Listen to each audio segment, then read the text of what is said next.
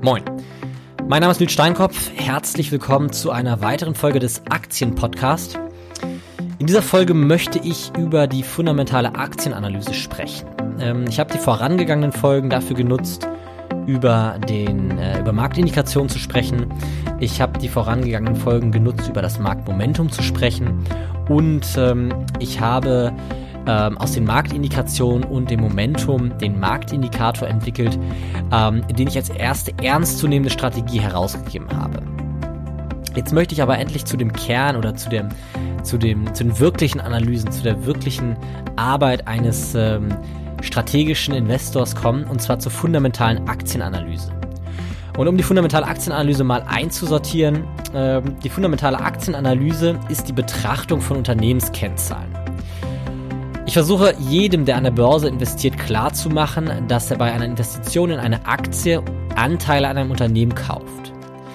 Damit einem das irgendwie ähm, besser äh, gelingt, sich vorzustellen, was man dort macht, ähm, versuche ich das immer so zu vereinfachen, dass ich sage, ihr kauft ein ganzes Unternehmen. Das heißt, wenn ihr ein Unternehmen kauft, betrachtet es so, als würdet ihr das ganze Unternehmen kaufen. Und dann ist wichtig, dass man versteht, okay, ich kaufe nur gesunde Unternehmen. Ich kaufe nur Unternehmen, die mich fundamental überzeugen. Und da ist völlig egal, was für Chartbilder, was für Chartindikationen, was für technische Indikationen es gibt. Und ich möchte hier einmal kurz eine Abgrenzung machen. Die technische Indikation oder die technische Aktienanalyse unterscheidet sich ähm, dahingehend von der fundamentalen Aktienanalyse, dass bei der technischen Aktienanalyse lediglich Kurs- und Volumenhistorien betrachtet werden.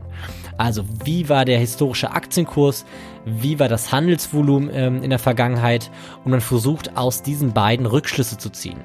Bei der fundamentalen Aktienanalyse versucht man aus den Unternehmenskennzahlen, aus der Bewertung der ähm, Unternehmenssituation Rückschlüsse zu ziehen. Und um das einzusortieren, wenn ich ähm, Unternehmen kaufe, wenn ich in Aktien investiere, dann gibt es zwei Dinge, die mich dazu bewegen können. Einmal das Marktumfeld, also die Marktindikation, die mich insgesamt dazu bewegen kann, ähm, in Aktien zu investieren. Dann investiere ich aber in der Regel in, ein, in einen Aktienkorb, in einen Indiz ähm, oder äh, in eine Gruppe von Aktien, von Standardwerten vielleicht auch. Ähm, und das Zweite, was mich dazu bewegen kann, eine Aktie zu kaufen, ähm, ist die fundamentale Aktienanalyse. Äh, hingegen nicht dazu bewegen kann mich die reine Chartanalyse. Also eine Aktie kann noch so äh, überzeugend in ihrem Chartbild sein, kann noch so überzeugende Chartsignale liefern. Ähm, das wird nicht ausreichen, um mich davon zu überzeugen, eine Aktie zu kaufen. Das heißt, jedes Unternehmen, das ich kaufe, muss vernünftige, fundamentale Voraussetzungen haben dann kann ich noch zusätzlich mit der technischen Analyse arbeiten und das ist auch sehr sinnvoll. Aber das funktioniert nur dann, wenn ähm, die, die Grundlage, also die, die Basis, das Unternehmen, in das ich investiere, von den Unternehmenskennzahlen her vernünftig ist. Das heißt, wenn ich von fundamentaler Aktienanalyse spreche, spreche ich von der Bewertung von Unternehmenskennzahlen und von der Betrachtung von Unternehmen. Und als Vereinfachung, was mir sehr geholfen hat, ähm, ist, dass immer wenn ich eine Aktie kaufe, tue ich so, als würde ich das ganze Unternehmen kaufen. Ich betrachte keine einzelne Aktie ähm, als eine Investition, als ein Papier, das irgendwie auf und abschwankt, sondern ich betrachte eine Aktie als den Kaufpreis für das gesamte Unternehmen. Das heißt, wenn ich eine Investition in ein Unternehmen tätige, dann tue ich so, als würde ich das ganze Unternehmen kaufen. Und dann wird einem relativ schnell klar, dass das Unternehmen gewisse fundamentale Voraussetzungen mit sich bringen muss. Man würde wahrscheinlich kein Unternehmen kaufen, das Verluste generiert. Man würde kein Unternehmen kaufen, das schrumpft. Ähm, man würde Unternehmen kaufen, die besonders stark sind, die nicht verschuldet sind, ähm, die wenig Verluste beziehungsweise Gewinne machen, ähm, die wachsen. Das heißt, all diese Argumentation, all diese Überlegungen sollte man treffen und das hilft, das ist natürlich vereinfacht möglich, indem man eine Aktie als ein ganzes Unternehmen betrachtet. Ich habe schon so ein bisschen in die Richtung angesprochen. Ähm, diese Folge soll vor allem darum gehen, Aktien äh, oder die verschiedenen Anlagephilosophien in der äh, fundamentalen Aktienanalyse ähm, mal grob zu, äh, zu skizzieren.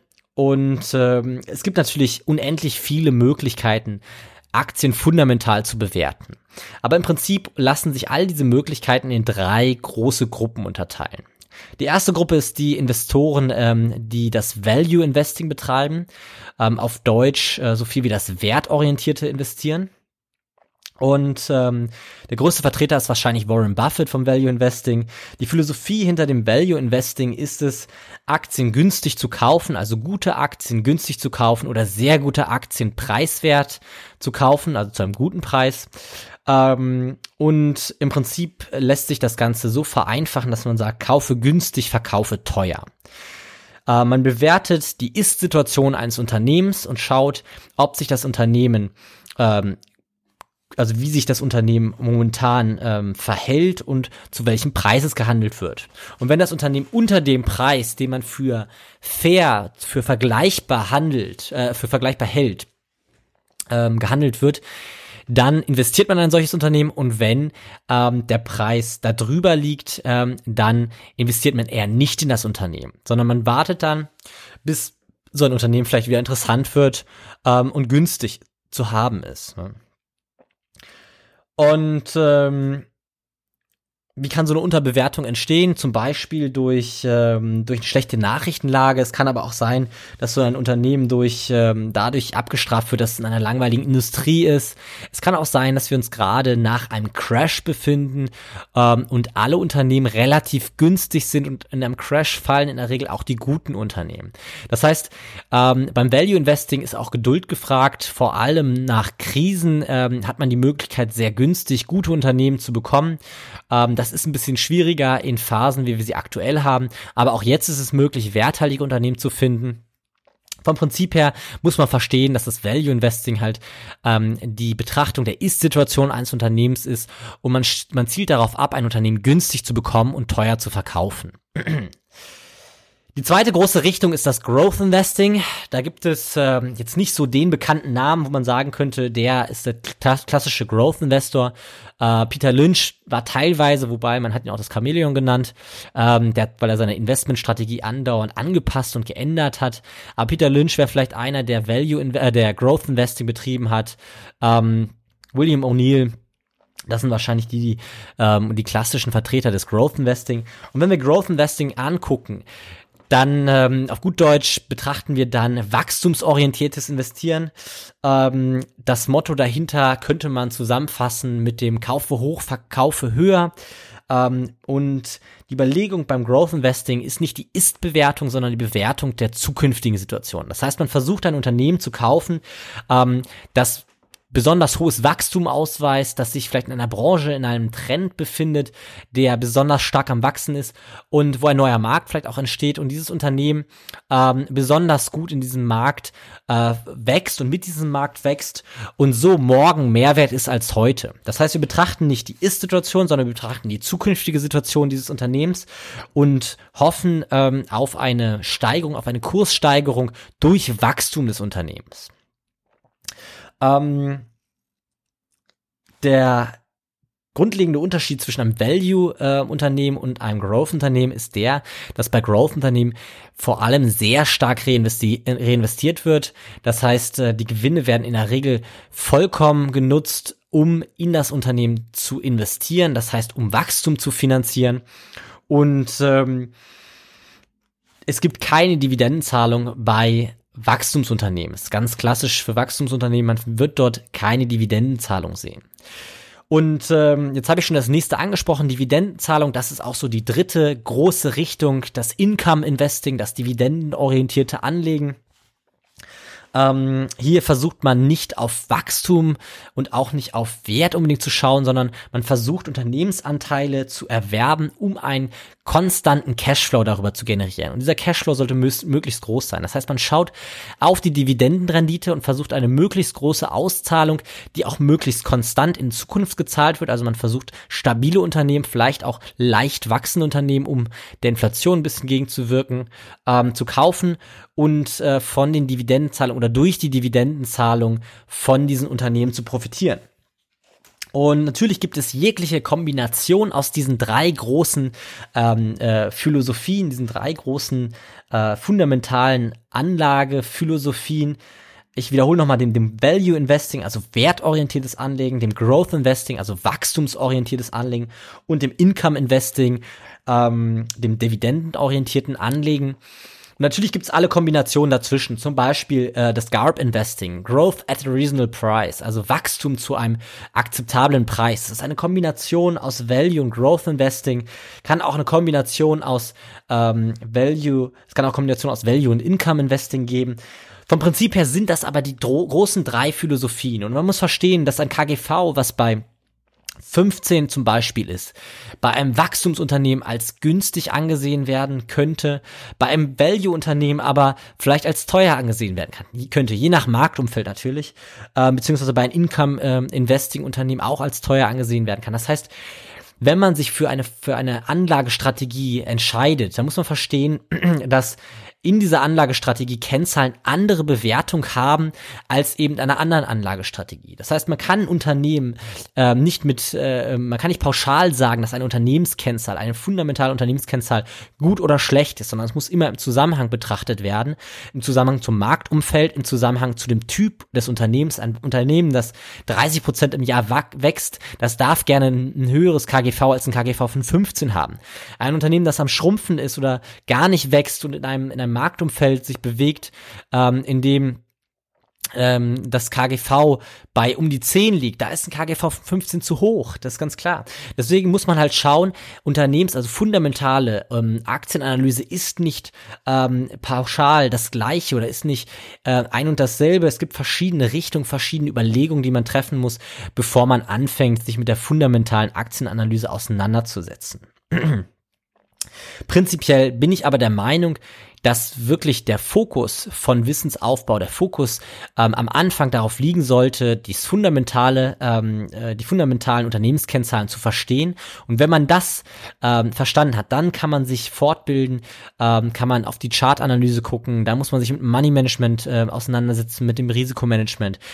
Aber wenn ihr am Anfang seid und euch anfangt, ähm, mit dem Thema Börse, mit dem Thema Aktien zu beschäftigen, dann solltet ihr definitiv die fundamentale Aktienanalyse, ähm, äh, auf die fundamentale Aktienanalyse den Schwerpunkt legen und dort schauen, dass ihr dort das größte Wissen aufbaut. Ich werde in den nächsten Folgen auch ähm, Zeit damit verbringen, ähm, über fundamentale Aktienanalyse zu sprechen ähm, ich werde äh, Strategien fürs Growth Investing, fürs Value Investing mitgeben. Ich werde verschiedenste Anlagestrategien mitgeben, ähm, fürs Income Investing und einmal zeigen, okay, wo sind da die Unterschiede, worauf achtet man, wenn man auf die verschiedenen Philosoph äh, auf die verschiedenen Anlagephilosophien guckt. Ähm, ich möchte aber an dieser Stelle auch sagen, dass fundamentale Aktienanalyse natürlich seine Grenzen hat. Die ähm, Quelle der Information bei der fundamentalen Aktienanalyse sind nicht etwa irgendwelche Finanzseiten, zumindest nicht in erster Hand, sondern aus erster Hand ähm, sind es die Unternehmen. Ähm, ein börsennotiertes Unternehmen ist immer dazu verpflichtet, ähm, seine Unternehmenskennzahlen zu veröffentlichen. Die sind verpflichtet zu einem Jahresabschluss, die haben gewisse Veröffentlichungspflichten, die sie einhalten müssen. Manche Unternehmen sind auch dazu verpflichtet, Quartalsberichte, eigentlich alle großen Unternehmen veröffentlichen Quartalsberichte.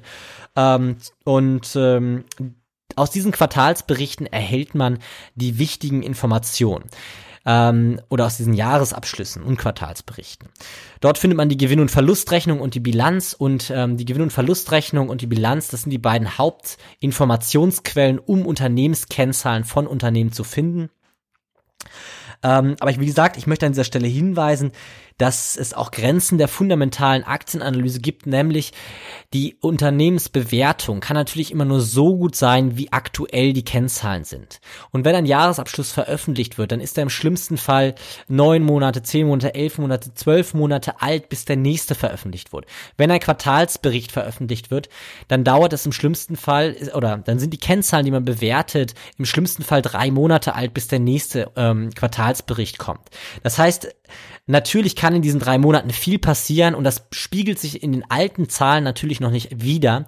Und deswegen muss man verstehen, dass auch die fundamentale Aktienanalyse seine Grenzen hat. Nichtsdestotrotz sollte man, und es ist auch bewiesen, dass das der Punkt ist, an dem man wissenschaftlich bewiesen ist, dass das der Punkt ist, an dem man ansetzen sollte, um besser als die Masse zu investieren, um ähm, erfolgreicher als die Masse zu investieren. Und deswegen sollte man ein besonderen, besonderes Augenmerk auf die fundamentale Aktienanalyse legen. ähm, wenn ihr nach Kennzahlen sucht oder wenn ihr äh, Informationen, Unternehmenskennzahlen sucht, wie gesagt, schaut auf den Internetseiten der Unternehmen selbst nach. Diese sind ver verpflichtet zu veröffentlichen. Ähm, ihr könnt aber auch in zweiter Hand erstmal, um überhaupt äh, Unternehmen schnell zu finden oder Unternehmenskennzahlen schnell zu bewerten, äh, auf Finanzseiten wie zum Beispiel OnVista oder Arriva äh, oder Finanzen.net nachschauen. Dort findet ihr auch fundamentale Unternehmenskennzahlen. Ähm, wenn ich in ein Unternehmen investiere, validiere ich diese Kennzahlen aber vor meiner Investition nochmal. Ähm, außerdem auch sehr hilfreich für die fundamentale Aktienanalyse ist das Thema Stock Screener. Ich möchte es schon mal kurz umschneiden. Ähm, es gibt Stock Screener, die, das sind ähm, Online-Tools, die es einem ermöglichen, aus der Gesamtheit aller Aktien herauszufiltern. Ich werde dazu sicher noch eine extra, eine gesonderte Folge machen. Äh, ich möchte noch einmal kurz anschneiden, also um Unternehmen zu finden, die gute fundamentale Kennzahlen haben, nutzt man heutzutage einen Stockscreener. Und diese Stockscreener, die ermöglichen einem das Filtern eines gesamten Aktienuniversums und man bekommt die Möglichkeit, aus diesen, dieser Gesamtheit aller Aktien nur die Unternehmen herauszufiltern, die eben Gewinne machen, die wachsen, die keine hohe Verschuldung haben, die solide dastehen, die eine vernünftige Bewertung haben ähm, und hat eben so die Möglichkeit, viele, viele Aktien zu überblicken, die man sonst vielleicht gar nicht auf dem Schirm hätte, sonst gar nicht in seiner Verfügbarkeit hätte, auf die man niemals gekommen wäre. Ja, das soll es heute zu dem Thema fundamentale Aktienanalyse gewesen sein. Ich freue mich natürlich wieder über eine Bewertung, über ein Feedback, auch gerne in der Facebook-Gruppe. Äh, ansonsten, wenn du Fragen hast, schreib mir auch gerne unter podcast.nilssteinkopf.de. Nils Steinkopf mit P und Doppel F am Ende, also Stein und Kopf mit P und Doppel F am Ende. Und ähm, Ich freue mich natürlich auch jederzeit über eine Bewertung bei iTunes. An dieser Stelle möchte ich mich auch einmal bedanken für alle, die schon eine Bewertung abgegeben haben. Mittlerweile 58 Bewertungen, zumindest als ich das letzte Mal geguckt habe. Ähm, ich freue mich wirklich über jede Bewertung.